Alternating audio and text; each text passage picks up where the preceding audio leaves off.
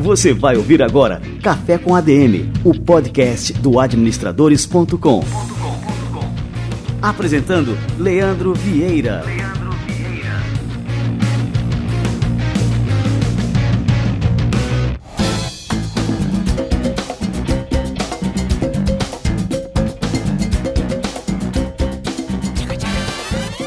Se liga aí, galera, que está começando mais um Café com ADM, a sua dose de cafeína nos negócios. E este é o nosso episódio número 63. Olha só, 63 semanas consecutivas no ar. E neste episódio especial de dezembro, estamos fechando aí o ano de 2017, a gente vai trazer um tema super importante para você se preparar para 2018 e em 2018 colocar suas contas em dia e não só isso, prosperar, prosperar com investimento, com inteligência financeira. E a gente trouxe aqui hoje um cara especialista nisso, em finanças pessoais. Ele é um planejador financeiro pessoal, Rafael Pires. O cara foi meu colega no colégio. Olha aí, um amigo de infância. Daqui a pouco ele chega por aqui. Alguns recados breves aqui antes da gente começar realmente o nosso café com a DM de hoje. Quero lembrar todos que a gente está com aquela promoção fantástica no Administradores Premium. Para quem assinar o nosso plano anual, a gente está brindando com um presente super especial, um caderno de ideias exclusivo, produzido pela Cícero, é um caderno do, do administradores.com com a qualidade Cícero, para faturar bastante simples. Entre em administradores.com.br barra premium, faça sua assinatura no plano anual e aí você vai receber na sua casa este lindo caderno de ideias para você anotar todas as ideias que você tiver, não perder nenhuma. Isso é fundamental. A gente pensa sempre que vai lembrar das ideias. A gente não lembra, cara, a gente esquece.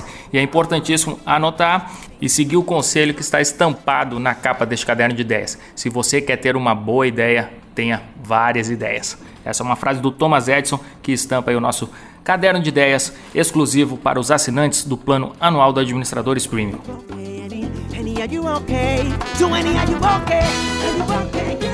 Muito bem, galera. Agora vamos receber aqui a turma do Conselho Federal de Administração e o quadro Somos ADM. Vamos lá. Você vai ouvir agora Somos ADM, com Wagner Siqueira, presidente do Conselho Federal de Administração.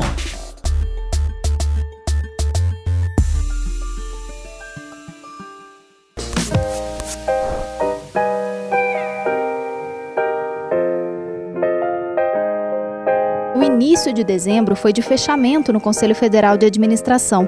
Diretoria e conselheiros se reuniram para avaliar resultados de 2017 e planejar 2018. Um dos destaques da reunião plenária foi o programa que será lançado em janeiro, o Observatório Nacional dos Egressos, cujo objetivo é fazer um levantamento de onde estão os profissionais de administração no mercado de trabalho. A parceria foi estudada na reunião da diretoria, a Direx, com a presença do secretário de Educação Superior, Paulo Baroni. Uma das novidades da Política Nacional de Atenção Básica é a figura do gerente da área, que tem atribuições fortemente ligadas à administração, em especial no setor público.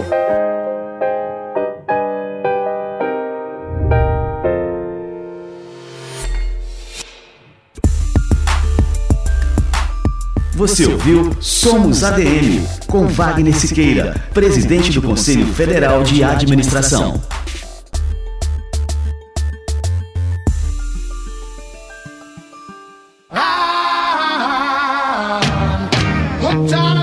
Ótimo, olha só, o quadro Somos ADM é fruto de uma parceria exclusiva do Conselho Federal de Administração e o administradores.com. Vamos ter muitas novidades aí no ano de 2018. Fiquem ligados.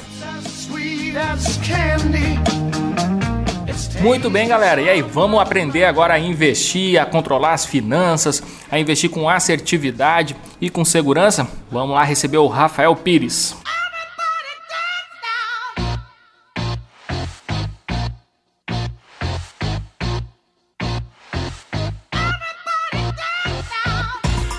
Hoje nós vamos receber, eu tenho o prazer de receber aqui um cara que é meu amigo de infância, nós estudamos juntos no Colégio Rosário Marista de Porto Alegre. É o Rafael Pires, ele é planejador financeiro pessoal, ele é, se formou em contabilidade pela PUC do Rio Grande do Sul, tem pós-graduação em produtos financeiros e gestão de riscos pela FIA, a Fundação Instituto de Administração de São Paulo, tem 15 anos de experiência no mercado financeiro e ele também é membro da Comissão de Conscientização Financeira do Planejar. E hoje a gente vai aprender a isso, planejar os nossos investimentos, as nossas finanças pessoais. Rafael Pires, cara, que satisfação te receber no nosso Café com a DM. Muito obrigado, Leandro, pelo convite. Eu quero agradecer muito por. É uma honra eu estar aqui falando com, com vocês, principalmente porque eu acompanho muito o site é, dos administradores. É algo que já, já é corriqueiro para mim. Eu de manhã sempre dar uma olhada quais são as melhores notícias e novidades que, que o site me sempre me fornece. Então é uma honra. Muito obrigado. Cara, que bacana, cara. E a gente tem uma, uma história aí, uma história de vida, né, cara? E, e assim, a gente falar agora, hoje em dia, depois de mais de, sei lá, quantos anos a gente está falando aí, 30 anos aí, é, que a gente estudou juntos e a gente está é, repetindo aqui essa, essa parceria aqui, essa troca de ideias aqui no Café com a DM, pô, isso é fantástico. Muito obrigado, Leandro. É realmente uma, é uma satisfação a gente poder ainda continuar nossa amizade depois de tanto tempo, né? Desde lá do colégio até a gente separar regionalmente, né? Porque tu não tá mais em Porto Alegre, mas a gente sempre mantém contato. É verdade. E essa nossa turma, essa turma, contar aqui uma curiosidade pro pessoal, é uma turma que teve vários é, spin-offs de sucesso aí na a turma 84 do Colégio Rosário. A Fernanda Lima foi nossa colega de sala de aula, né, cara? Foi, é, Fernanda Lima. Também a gente tem o Valentino também, que é hoje um médico reconhecido aqui em Porto Alegre. É, dentre outros, né? Tem o Felipe Anguinoni, que é um dos fundadores da Perestroika. Tem uma turma aí pô, de peso aí, né, cara?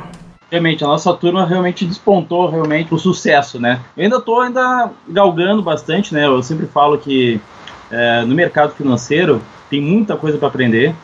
A gente até vai comentar depois, eu vou comentar contigo que nunca nada é certo, nunca nada é é, estatizado, tem que sempre começar do, do zero, então, assim, é difícil, não é muito fácil, não.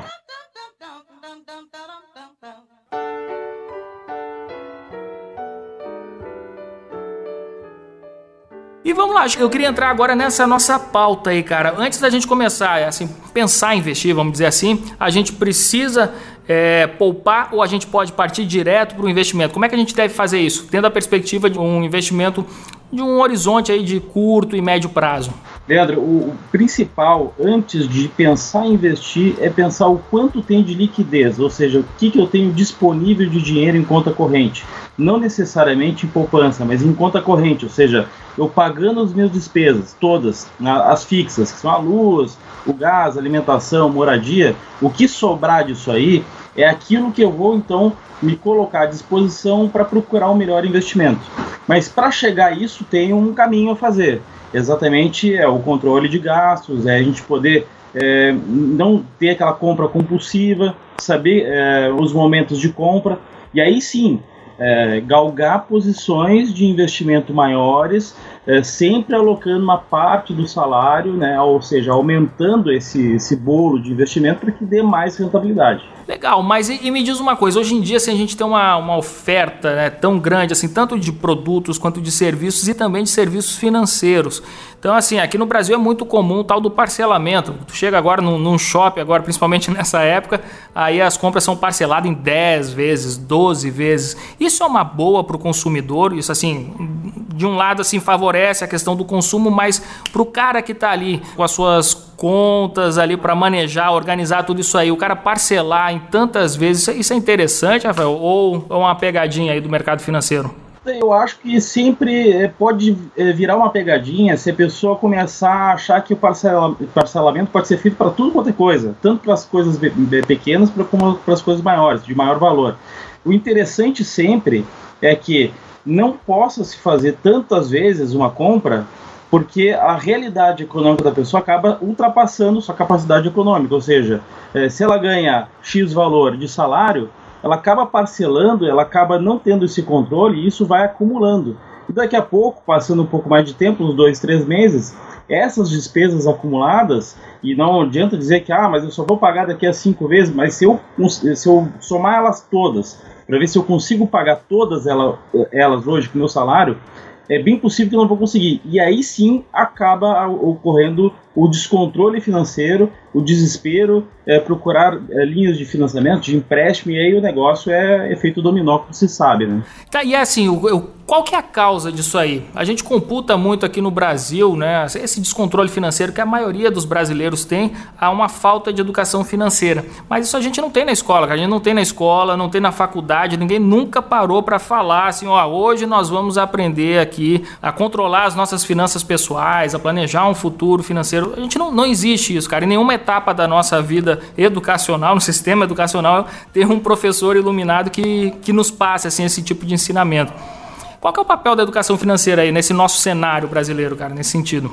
Bom, uh, nunca existiu nem para nós na nossa época, nem para nossos pais, e ainda não existe ainda para as pessoas que ainda estão no, no, colégio. Tem ações da CVM que estão tentando, né, Bacen CVM, que estão tentando aí dar uma, uma, uma frequência de educação financeira não ainda dentro das escolas, mas em sites e promovendo algumas ações, tipo como a estratégia de educação financeira, a ENEF, que isso acontece é, que é a Semana Nacional de, de Educação Financeira, que acontece uma vez por ano, são ações que esses órgãos tentam fazer para aprimorar é, esse conhecimento, porque isso é tão importante, Leandro, porque no momento em que é, eu não tenho já isso no colégio, eu não tenho isso em casa, isso não é problema dos que meus pais não, não, não me dão esse conhecimento, porque eles também não receberam esse, esse conhecimento. Então acaba acumulando é, vários fatores que fazem com que as pessoas continuem atuando de forma equivocada em relação a, a, a guardar dinheiro e investir, e num descontrole, numa questão emocional, que também tem muita parte de finanças comportamentais também, que afeta o psicológico da pessoa, e quando mais ela empréstimo pede, mais ela gasta também. Então, assim, tipo, é, não tem como sair do, do enrosco desse se realmente não tiver educação financeira, se não focar numa estratégia para que eu tenha uma, uma, parcela do meu, meu salário que eu retiro para investimento e a parte que é controlada para pagar minhas despesas fixas. Perfeito. Resolvida essa questão do cara controlar os seus gastos, organizar os seus gastos é, domésticos e tudo mais, a gente passa para um, uma fase mais avançada, que é a fase de investimento mesmo. Como é que a gente pode começar a investir? Quais são as estratégias? Quais são os tipos de investimento mais indicados para cada tipo de investidor? Você pode falar um pouquinho sobre isso? Depois, então, é, eu tendo recurso, ou seja, eu tendo liquidez, que é a parte mais importante de qualquer pessoa é ter liquidez, ou seja, ter dinheiro disponível ela vai, ela parte então para uma outra análise, Leandro, que é a análise importante, que é a análise de risco. O, qual o meu perfil de risco? Todo mundo fala em moderado, conservador, agressivo, mas isso aí depende de cada situação do mercado, depende de cada pessoa. É, a pessoa que de repente não está é, interagida com o mercado, ou seja, ela não tem um conhecimento muito é, alavancado né, da, dos produtos, ela sempre tem que procurar, primeiro, um consultor de investimentos que possa dar uma, uma um conhecimento melhor para ela e também procurar produtos é, mais conservadores. Eu cito, por exemplo, dois, tá? Um que é a, o que mais todo mundo conhece, que é a poupança, né? Apesar de ela render muito pouco, mas assim é a, é a parte mais conservadora de alguém que, que não conhece nada de mercado. O acesso a investimento é pela poupança. Depois aí vai se galgando outras posições como o título público. O título público é um título é, de dívida do governo com a população, ou seja, o, a, o governo ela, ele propõe uma taxa para pagar num vencimento esse título. Então pode-se pode -se dizer que esses títulos são os mais conservadores do mercado. É bom para todas as pessoas que vão utilizar esses recursos a curto prazo, ou seja, que precisam desse dinheiro para compra de um carro, para compra de um celular, para compra de um apartamento, se for uma coisa é, de repente maior. Tudo que precisar de liquidez imediata, título público, poupança, são os mais recomendados, exatamente por ser mais fáceis de, de acessar e sempre são acessados via banco ou via corretora.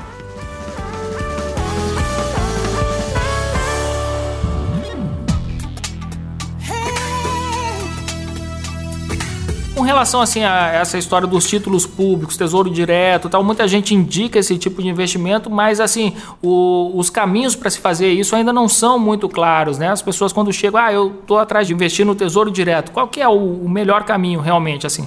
É, o, o, Tesouro Direto, ele, na verdade, todo o home banking, ou seja, toda a, aquela tela do computador que tem acesso à sua conta corrente, poupança, ele também tem na parte lá investimentos, que é ali também que vai poder ser, poder investir nesses títulos. Né? Então, a pessoa pode acessar por esse meio ou através né, das corretoras. Claro que sempre qualquer investidor que queira é, ter o acesso direto, né? Por isso que é o portal se chama Tesouro Direto. É um, um programa do, do, do, governo que faz com que as pessoas procurem somente um ambiente de, de investimento, que é o site do Tesouro Direto, para poder então aí fazer seu cadastro lá, né, vincular a sua corretora, né, ou seja, seja no banco ou seja corretor do banco, tipo os bancos, os bancos grandes ou, ou as corretoras, vincular isso aí no Tesouro Direto e aí sim é, escolher qual o título é, melhor para esse investimento. Claro que sempre lembrando que antes de uma escolha, Leandro, o mais importante é, é ver sua capacidade de investimento, ver sua capacidade de retirada, ou seja, não adianta eu investir num título público é, no dia 1 do mês e, e, resgatar no dia 15, porque eu vou ter uma cobrança alta de IOF. Eu tenho que ter, ter o, o, reconhecimento que eu, eu preciso de pelo menos 30 dias é, ficar investido para poder então é, tirar essa parte das cobranças de IOF e aí sim só ficar o imposto de renda né, sobre o rendimento, não é sobre o valor. Às vezes as pessoas falam, aplico mil reais, ah, mas o imposto é sobre mil reais? Não, é sobre aquilo que vai dar sobre mil reais. Ou seja, é, o, é a rentabilidade, é o rendimento. Legal. E para quem já tem um estômago mais forte, para correr um pouquinho mais de risco, qual que é o caminho? Bom, aí eu sugiro dois caminhos, tá? Para quem tem um pouco mais de apetite para risco, é, eu sempre falo dos fundos de investimento de multimercado. São fundos em que é, eu tenho um gestor lá, por isso que eu pago a taxa de administração, que, que escolhe para mim os produtos, já que eu não possuo o tempo necessário para eu fazer isso sozinho. Então eu procuro é, um investimento num fundo de investimento onde tem o gestor lá, que é profissional, que já está no mercado há muito tempo, que escolhe os melhores produtos de acordo com o objetivo do fundo, e aí ele vai trabalhando seu dia a dia. É, é, um fundo que pode haver perda, sim, só que, sempre lembrando, sempre tem alguém ali é, gerenciando esse risco, né, de acordo com a política do fundo. E também, é, se alguém é, tem ainda mais estômago ainda, ele pode montar uma carteira né, de ações. Ele pode seguir a, sua, a carteira recomendada, que é feita pelos analistas do mercado, ou também pelos bancos e corretoras, ele pode seguir totalmente essa, essa carteira, ou ele pode montar de acordo com né, os, a, a, o, o, que ele achar que é importante para comprar essas ações e montar essa carteira. Sempre lembrando que fazendo sozinho, o custo acaba ficando maior, porque cada operação de compra ou venda dessas ações é, ao longo do período eu tenho gastos fixos, ou seja, cada operação eu tenho um valor e cada volta desse, desse valor, ou seja, a realização, a venda dessa ação, eu também tenho um valor fixo para pagar. Então não interessa se é mil reais, se é vinte reais, eu tenho um valor fixo para devolver como operação. Então essa é a diferença. Um enquanto um eu tenho é, eu corro o risco também de mercado, né, de, de, um fundo de investimento, mas eu tenho um gestor lá que faz para mim, ou eu tô todo dia, né, olhando o mercado financeiro e quero fazer é, sozinho e vou comprar as ações de acordo com carteiras recomendadas ou, ou, ou, o que eu achar melhor. Legal, e me diz uma coisa, qual é o papel da disciplina nisso tudo, né? Porque não adianta assim a gente simplesmente, ah, vou fazer um investimento agora e aí eu esqueço que eu investi, daqui a dois anos, sei lá, eu volto, ah, tô com dinheiro sobrando, vou voltar a investir e tal. Mas se a gente tiver uma disciplina para investir mês a mês, isso não é mais interessante, assim, Rafael, no, no longo prazo? Com certeza, porque, Leandro, a gente está falando de juros compostos. Então, quanto mais eu engordar o principal, ou seja, que é o dinheiro, aquele que eu aplico e aquele que eu coloco cada mês, digamos que eu coloque mil reais de aplicação inicial e cada mês eu faço 100 reais, sobre esse valor mais o rendimento tem um juro sobre isso aí. Então isso aí acaba multiplicando. Por isso que eu sempre é, ressalto a importância que não, importa se, é, se o valor é 100 reais ou 50 reais que sobra na conta, né?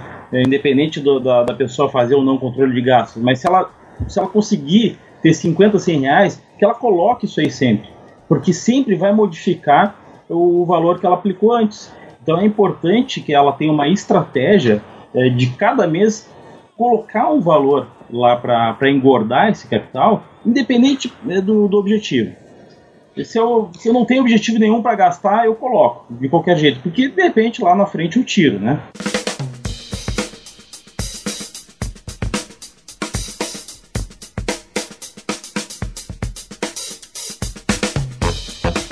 E o cara, assim, por exemplo, é, acabou de ter um filho, o casal teve um filho tal. Qual é a estratégia para garantir o futuro da, dessa criança daqui a 20 anos, 25 anos, sei lá, os estudos e tudo mais? Qual é a estratégia interessante nesses casos? Bom, primeiro, de novo, no planejador financeiro, nesses casos onde existe a família já constituída, né, filhos e uma casa, de repente uma estrutura, é, precisa de alguém que possa ajudar é, num, num, estudo de rentabilidade, de ganho de capital, de patrimônio, para uns 10, 15 anos para frente.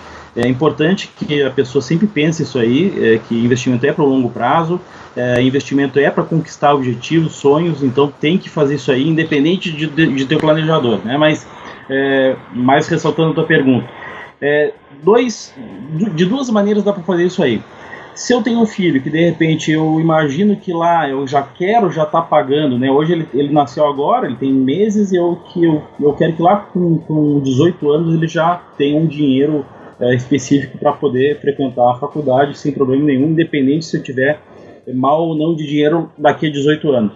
Eu posso usar duas ferramentas, né? Ou eu utilizo uh, a previdência privada, né? ou seja, tem vários produtos aí de várias empresas que, que fornecem é, vários tipos de, de, de, de, mensalidades que vão ser guardadas né, é, nesses meses e é, também de acordo com o risco. Então, eu, se eu quero, se eu sou um pouco mais conservador e quero de repente uh, ter 50% da faculdade paga do meu filho, então eu vou contratar um plano de previdência é mais conservador que eu vou colocando mês a mês um valor, tá? Ou se não, tá? Se não quiser fazer essa parte de previdência que tem aquele custo normal para contratar esses produtos, eu também posso é, fazer uma estratégia de 3 a 3 anos, né? Então, a cada 3 anos eu mudo um pouco a estratégia, eu mudo um pouco é, o que eu penso investir, mas sozinho, não utilizando o plano de previdência. Ou seja, é tirando do salário tantos por cento que eu, que eu achei adequado para poder então guardar esse dinheiro para que meu filho, quando tiver 18 anos, então possa é, usufruir desse valor. Tá? Então, é, das duas maneiras dá para fazer, né? desde que a pessoa sempre possa é, garantir um percentual, então, para poder colocar isso aí na caixinha de objetivo, né? não só de filhos, mas pode também ser de viagem dele, ou pode ser outras coisas que podem aparecer. Né? Ótimo, perfeito. É, me diz uma coisa, Rafael. Tem também assim várias fraudes que são praticadas é, contra investidores, contra é, pessoas que também não têm tanta experiência assim no mundo dos investimentos e que querem investir, é, os iniciantes, vamos dizer assim. Como é que a gente pode se proteger dessas fraudes, cara? Bom, principalmente é saber que, até começando por sites, até, né? A gente sempre vai ver no acesso ao, ao banco que a gente sempre vai ter um cadeadinho lá em cima no link que aquilo lá mostra segurança. Então, não acessar banco, os bancos né, via e-mail ou via alguém que mandou o link. Isso é a primeira coisa que eu sempre falo. Tá? É sempre dar, realmente olhar lá no, no endereço, né, lá em cima no computador, e se tem aquele cadeadinho. Essa é a primeira coisa que é, que é para dar segurança. Em relação a, a, falácias que tem de mercado e pessoas que, que, que fazem é, posições mirabolantes para ganhar dinheiro, é, comecem a analisar o seguinte: tudo que é muito fácil é porque tem alguma coisa errada. Nada no mercado financeiro é fácil, como eu tinha falado no início, quando a gente começou a conversar agora, Leandro. No mercado financeiro, nada é fácil. É muito complexo e muitas coisas aparecendo. Então, se teve esses últimos dias aí um caso em relação a um padrão ouro que fizeram, ah, é, recolhiam investimentos das pessoas, alocavam isso no local que não tinha site, é, com uma promessa de pagamento de uma rentabilidade fixa de, de 2% por mês ao longo de 10 anos. Ou seja, tirou um monte de dinheiro de muita gente, é uma fraude, isso não existe. Não existe como é, não existe essa garantia de rentabilidade, ninguém pode fornecer isso, por mais que seja uma casa é, grande, reconhecida no mercado financeiro, ela não pode garantir nenhuma rentabilidade. Então essas duas coisas são importantes para prevenir as fraudes. E outra também é cuidar muito com os relatórios que, que se olha no, é, no meio da, é, da internet, alguma informação. Sempre buscar informações de quem é essa empresa, quem são os analistas. É, sempre os analistas são certificados pela APMEC. Então, a APMEC ela sempre ela faz uma prova, os analistas fazem essa prova, é difícil de fazer, então não é todo mundo que consegue ter essa, essa certificação. Então, quem vai te dar uma orientação de investimento vai estar com uma certificação, vai estar é, de acordo com as regras da CVM e vai te propor a melhor, é, o melhor investimento de acordo com o seu perfil de risco. Então, é, muito cuidado com relatórios que exploram é, várias coisas que podem acontecer de, coisa, de forma fácil. Ah, ganhe é, 300 mil em um ano, ganhe rentabilidade garantida. É, ficar nessa estratégia é perigosa. Isso aí realmente é, não vai dar certo, já que é, sempre se recomenda, né? garantia passada, a rentabilidade passada não é garantia de rentabilidade futura. Então tem que cuidar isso aí, né? E outra coisa que eu tô lembrando, agora tô, isso é um caso já pessoal meu. É, teve também o caso da OGX. E como a OGX tem outras empresas, outros casos parecidos. É, você tem ali uma, uma empresa que tem um empreendedor ali que é super badalado na imprensa, você vai no, nos veículos especializados, os caras botam o cara lá em cima, um, indicam ali a, a, empresa dele como que tem um grande potencial de crescimento, que vai explodir, que isso, que aquilo tal, e o cara vai lá e acredita, acredita nos especialistas aí dos, do, dos veículos de, de comunicação. E eu acreditei, ó, tô aqui, ó, caí de pato aí na, na história da OGX, não, é, não dei stop loss, eu então entrei lá na, na OGX, eu comecei a 18 reais, eu acho, que foi na época que eu entrei, fui tradando ali, realizando lucro, e quando chegou em 23, ali foi a minha última compra, e o negócio começou a cair. E aí, a, de forma bastante amadora, isso é importantíssimo a gente falar aqui, que é, nunca deixe um amador fazer o serviço de um profissional, eu, amador, investindo, é, fiquei torcendo para a ação voltar a crescer. Não queria realizar aquela perda ali que eu estava tendo. Fiquei torcendo, torcendo, torcendo, torcendo, torcendo, torcendo, torcendo. Torci tanto que eu disse, porra, agora não, não adianta mais eu é, realizar essa perda. Que até que o negócio estava em 25 centavos, eu nunca mais olhei. É, isso aí é, é um problema que até um profissional sofre. Por quê? Porque tem muitas pessoas que ficam torcendo para tudo né, no mercado financeiro. Né? Então, por exemplo, um caso de um profissional, que posso até aliar o que tu está falando, é, não só de pessoas que, que, não estão no mercado, mas também quem está atuando. Por exemplo, alguém que não se sente a, vontade de ter perdido e quer buscar, ou seja, dobra a aposta e a, a, começa a ele se comportar como se estivesse num, num, cassino. E aí ele começa a dobrar a aposta de, tão, de tal forma que ele vai perder tudo e ainda vai ficar devendo.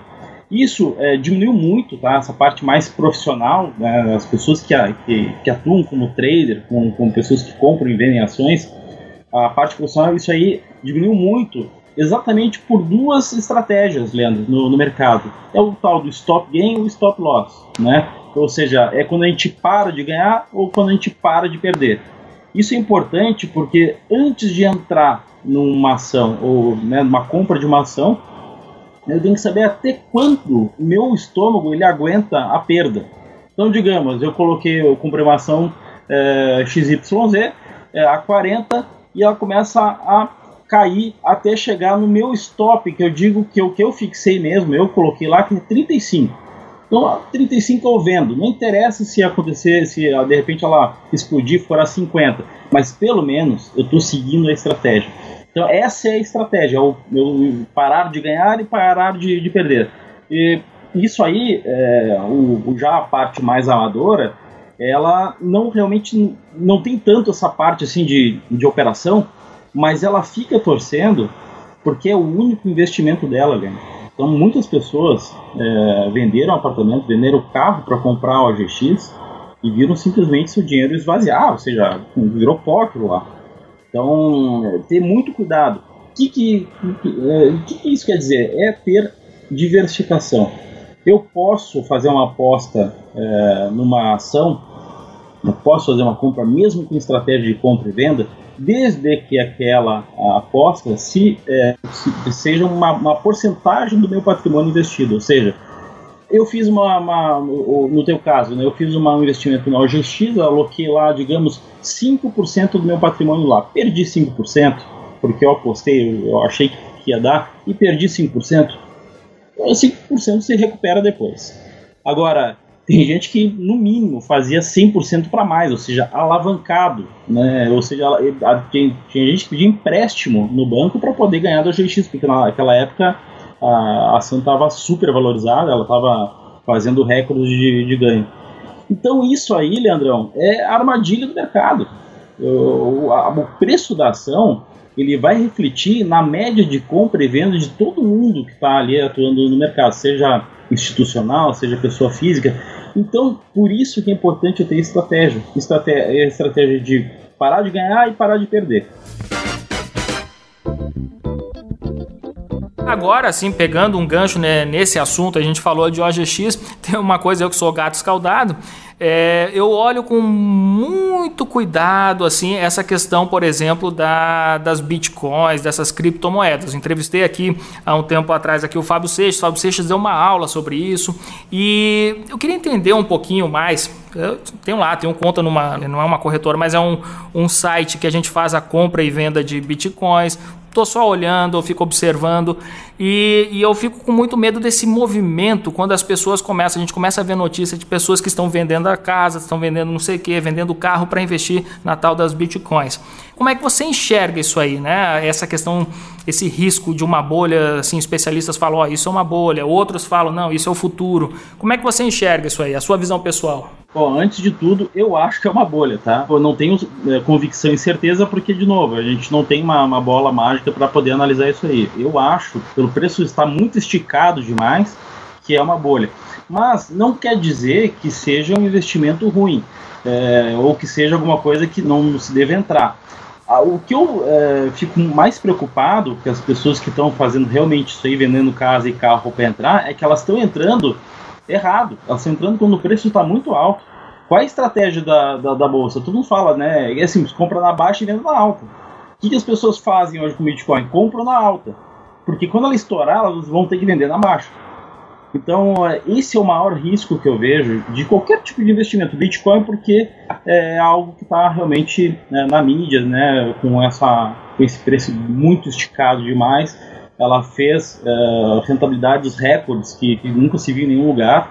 É, eu acho que é uma que é uma que a criptomoeda ela tende a, a melhorar. Não vai ser assim como a gente está vendo, eu acho. Eu acredito que vai ser ela vai ser utilizada como a gente utiliza o dinheiro físico mesmo mas eu acho que vai ser um pouco mais regulado, Leandro. Eu não sei se, de repente, é, essa desregulamentação da moeda ela vai continuar por muito tempo. Os bancos centrais do mundo eles estão é, vendo essa valorização, vendo as pessoas investirem em Bitcoin, e o Banco Central também não quer perder né, essa, esse controle do mercado financeiro mundial. Então eles estão é, tentando fazer a regulação é, para Bitcoin. E o mais importante que eu acho em Bitcoin é, é em relação ao blockchain, né, que é o, aqui falando um pouco mais de, de termos técnicos, né, mas o, eu, eu, também não sou especialista, tá, Leandro, em Bitcoin, eu só, eu só olho o mercado, mas, por exemplo, o que eu sei dos, dos blockchains é que é uma segurança. Então, no momento que eu tenho um blockchain, eu tenho uma possibilidade de registrar qualquer coisa em cartório ou guardar documentos, porque o blockchain é uma tecnologia, de novo, eu não sou especialista, mas que é difícil de alguém poder burlar, fraudar, é, ela fica bem escondida. Então, o Bitcoin ele está sendo utilizado, ele está sendo guardado nesses, nessa, nesse sistema, nessa cadeia de blockchain. E desculpe se eu estiver ainda falando né, da, não com termos técnicos, porque, de novo, eu não sou especialista, eu só olho o mercado. Mas eu acho que isso aí é que vai ser a tecnologia. Transferência de dinheiro para fora, os bancos de repente vão usar o, o blockchain, é, alguma, alguma certidão. É, por exemplo, posso até citar como um exemplo disso aí, é, como é que eram as compras de ações lá em 1917. Era um certificado mesmo de papel. Então, se a pessoa perdesse esse certificado aí, ela perdia as ações que ela comprou. E o certificado ainda não era nem registrado, ou seja, eu podia imprimir um certificado e valer isso aí como, como uma compra de ação. E aí se mudou para, por exemplo, uma empresa que custodia isso aí eletronicamente. E eu acho que o blockchain é mais ou menos isso aí também. Então, no momento que, que o blockchain começar a, a ser usado mais, ele vai poder ser utilizado para transferência mais segura, para de repente para outros produtos de investimento que vão surgir, né? Mas eu acho que é, o Bitcoin ele é a origem. Eu acho que vai muita coisa vai começar a aflorar a partir disso aí. E, tá, e a outra coisa, acho que já para a gente é meio que fechar esse assunto é a importância de se entender também e acompanhar os movimentos do mercado. E assim, esses movimentos eles não são só financeiros, eles sofrem influência também é, de fatores é, macroeconômicos, é, fatores políticos, eleições, quem está no poder, quem, tá, quem corre o risco de chegar ao poder. É realmente a gente é necessário a gente virar um especialista nesses assuntos também para poder investir com segurança ou basta olhar para as empresas, para o mercado que está tudo certo? É, tudo está vinculado, né? Tudo realmente está coligado. Qualquer coisa que acontecer com um governo que entre no ano que vem, que possa ser um governo contrário a, ao que o mercado financeiro reconhece como ideal, realmente as coisas vão começar a desandar é, novamente. Então, assim, não necessariamente a pessoa tem que virar um especialista em, de repente, em macroeconomia. A pessoa é médica, ela tem ou ela é advogado, né? Não, não tem como a pessoa ficar isso, em cima disso aí. Então, é, o, o, que eu aconselho é realmente procurar uma interação maior com o seu consultor de investimento, é, procurar as pessoas que estão no mercado, é, pedir opiniões então de pessoas que, que são é, que são profissionais mesmo, que têm esse certificado no mercado financeiro, para aí sim ver qual a, a opinião deles em relação ao que eu devo fazer é, para o ano que vem. Até eu já, já antecipo, Leandro, que ano que vem, por exemplo, como é, uma, um ano de eleições, é, o mercado vai ficar muito mais indeciso, muito mais volátil, as coisas não vão ser tão fáceis assim de, de conquistar a rentabilidade. Então, mais do que nunca, essa tua pergunta que tu fez é pertinente. As pessoas têm que estar muito atentas com tudo aquilo que vai ser votado, com tudo aquilo que vai, que vai transformar a economia brasileira no ano que vem. Ano que vem vai ser um marco para a nossa economia e tudo que ocorrer é, para frente de 2018, de acordo com o candidato que entrar, sim, vai ter bastante impacto no mercado financeiro e na vida também das pessoas. O que, que você recomenda, então, além disso, assim, para esse ano de 2018? A gente pode esperar assim, um ano realmente bastante conturbado, porque é uma eleição bastante polarizada, a gente é, também não sabe nem quem serão realmente o, os candidatos dessa eleição. É, mas assim, com relação ao investimento, a gente não pode parar, né? A gente tem que continuar com os nossos investimentos. O que, que você recomendaria para essa turma aí que tem disciplina para investir?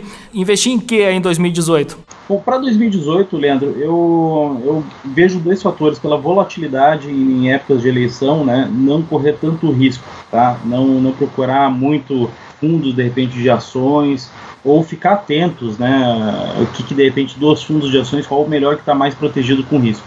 Isso aí pode ser visto pela, pelo ranking de estrelas e, e, e controle de risco que cada fundo tem, é, que é os bancos e corretoras demonstram, tá? via cor, via estrela. É, fundos de ações, então, eu acho é, menos recomendável.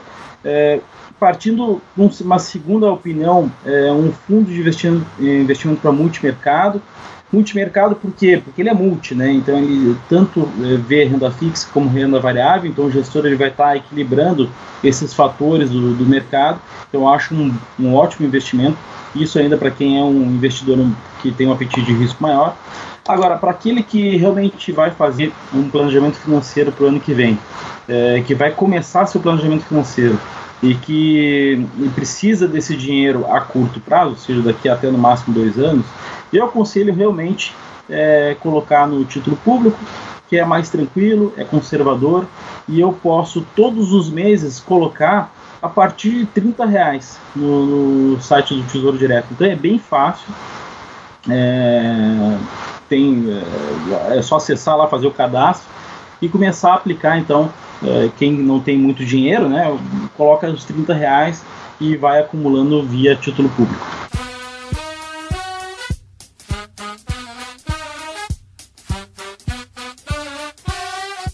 É, Rafael Pires, eu queria que você passasse agora os seus endereços para a turma poder entrar em contato com você. Eu tenho um, é, uma página no Facebook, que é o Smith Capital, que seria o meu blog, né?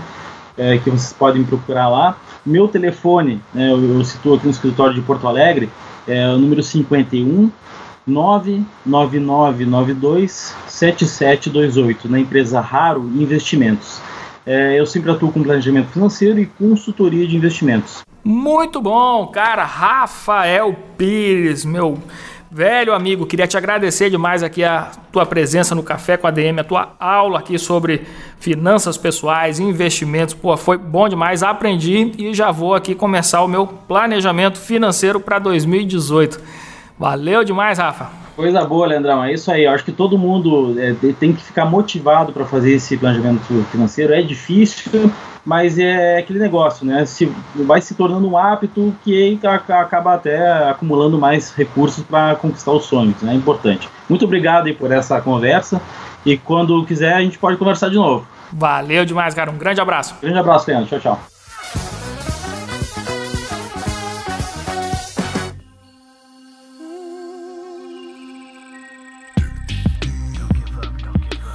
Fantástico, pô, que legal, olha só. Receber aqui um amigo de infância, aprender muito com ele. E aí já estou empolgado aí para começar o meu planejamento financeiro para 2018. É isso aí. Galera, e seguindo nessa linha, é, para a gente se preparar para 2018, fazer de 2018 um ano fantástico, na semana que vem a gente vai receber aqui o César Souza e a gente vai falar justamente de como a gente pode aproveitar esse ano de 2018 para ter mais sucesso nos nossos negócios, nas nossas iniciativas. Vai ser mais um bate-papo fantástico e imperdível aqui no nosso Café com a DM. Se você gostou desse episódio, não se esqueça de comentar. É muito importante para a gente receber o seu feedback, saber o que você está achando de cada episódio, é, o que, que você aprendeu, o que, que fez diferença na sua vida. Fala aí, deixa aí, solta o verbo, deixa o seu recado. É, comenta onde você estiver, se você estiver no, no, Instagram, viu uma postagem do Café com a DM, deixa lá seu comentário, se for Facebook também, mesma coisa. Se você está escutando o Café com a DM no seu aplicativo de podcast, seu celular, não deixe de avaliar o Café com a DM, deixe suas estrelinhas, de preferência 5 estrelas e compartilhe também. Avisa aí para seus amigos do Café com a DM, passa para eles o link. Tem um link direto aí para o Café com a DM, é o cafécomadm.com.br. Basta passar esse link aí para a turma ajuda a gente aí a crescer ainda mais. A gente está crescendo bastante, mas com a sua ajuda é, a gente vai crescer ainda mais e atingir mais e mais pessoas, Brasil e mundo afora, com este podcast que a gente faz com tanto carinho, com tanta dedicação, com tanta paixão pelo que a gente faz. E o resultado de tudo isso, de todo esse sentimento que a gente emprega aqui no Café com a DM, é que cada vez mais mais e mais pessoas estão acessando o nosso conteúdo, estão curtindo e esse conteúdo tem feito a diferença na vida de muita gente. Essa reflexão que eu trago aqui hoje é mais uma auto-reflexão diante desse trabalho desenvolvido neste podcast. É, que envolve não só eu que estou aqui apresentando, mas um time fantástico de pessoas super talentosas que fazem do Café com a DM este produto super especial. Um desses caras é o Roger Knupp, que é um cara fantástico, super talentoso. Pô, é um prazer trabalhar com o Roger mesmo à distância. O cara mora lá nos Estados Unidos. A única coisa que eu faço por aqui é gravar as entrevistas, gravar o podcast mesmo. Entrego esse material totalmente bruto é, para o Roger. A gente manda aí, trabalha muito via Dropbox. Olha, fazendo uma propaganda do Dropbox, mas é uma ferramenta fantástica. A gente compartilha esses arquivos, arquivos gigantescos de áudio. E o Roger faz a coisa acontecer. Ele que bota lá, emprega o talento dele, faz as escolhas, escolhas de trilha, de tudo. E graças ao Roger que você escuta assim um, um podcast super maneiro. Eu gosto demais, sou fã também do Café com a DM e fã do trabalho do Roger Knupp. Anota esse nome aí que vale a pena demais acompanhar o trabalho dele. E caso você tenha interesse também em desenvolver um podcast, acho que é uma mídia fantástica super legal, uma forma muito bacana, por exemplo, de marcas, de empresas, é, de se comunicarem com o seu público, com seus consumidores, de criar um, um relacionamento. É isso que a gente está fazendo aqui também no Café com a DM, aproximando administradores.com dessa audiência fantástica. E, enfim, então é, recomendo demais o trabalho do Roger Knupp. E aqui, da, do lado de cá, aqui do meu lado, está o Simão Mairins, o nosso diretor de conteúdo também um cara fundamental na realização deste podcast. Sem o Simão, eu não conseguiria dar conta de toda a logística que envolve realizar um podcast como Café com ADM. E é isso aí, galera. Estamos terminando mais um episódio. Na semana que vem, não perca, teremos aqui o César Souza e eu espero por você, beleza? Então até a próxima semana com mais um Café com ADM, a sua dose de cafeína nos negócios. grande abraço.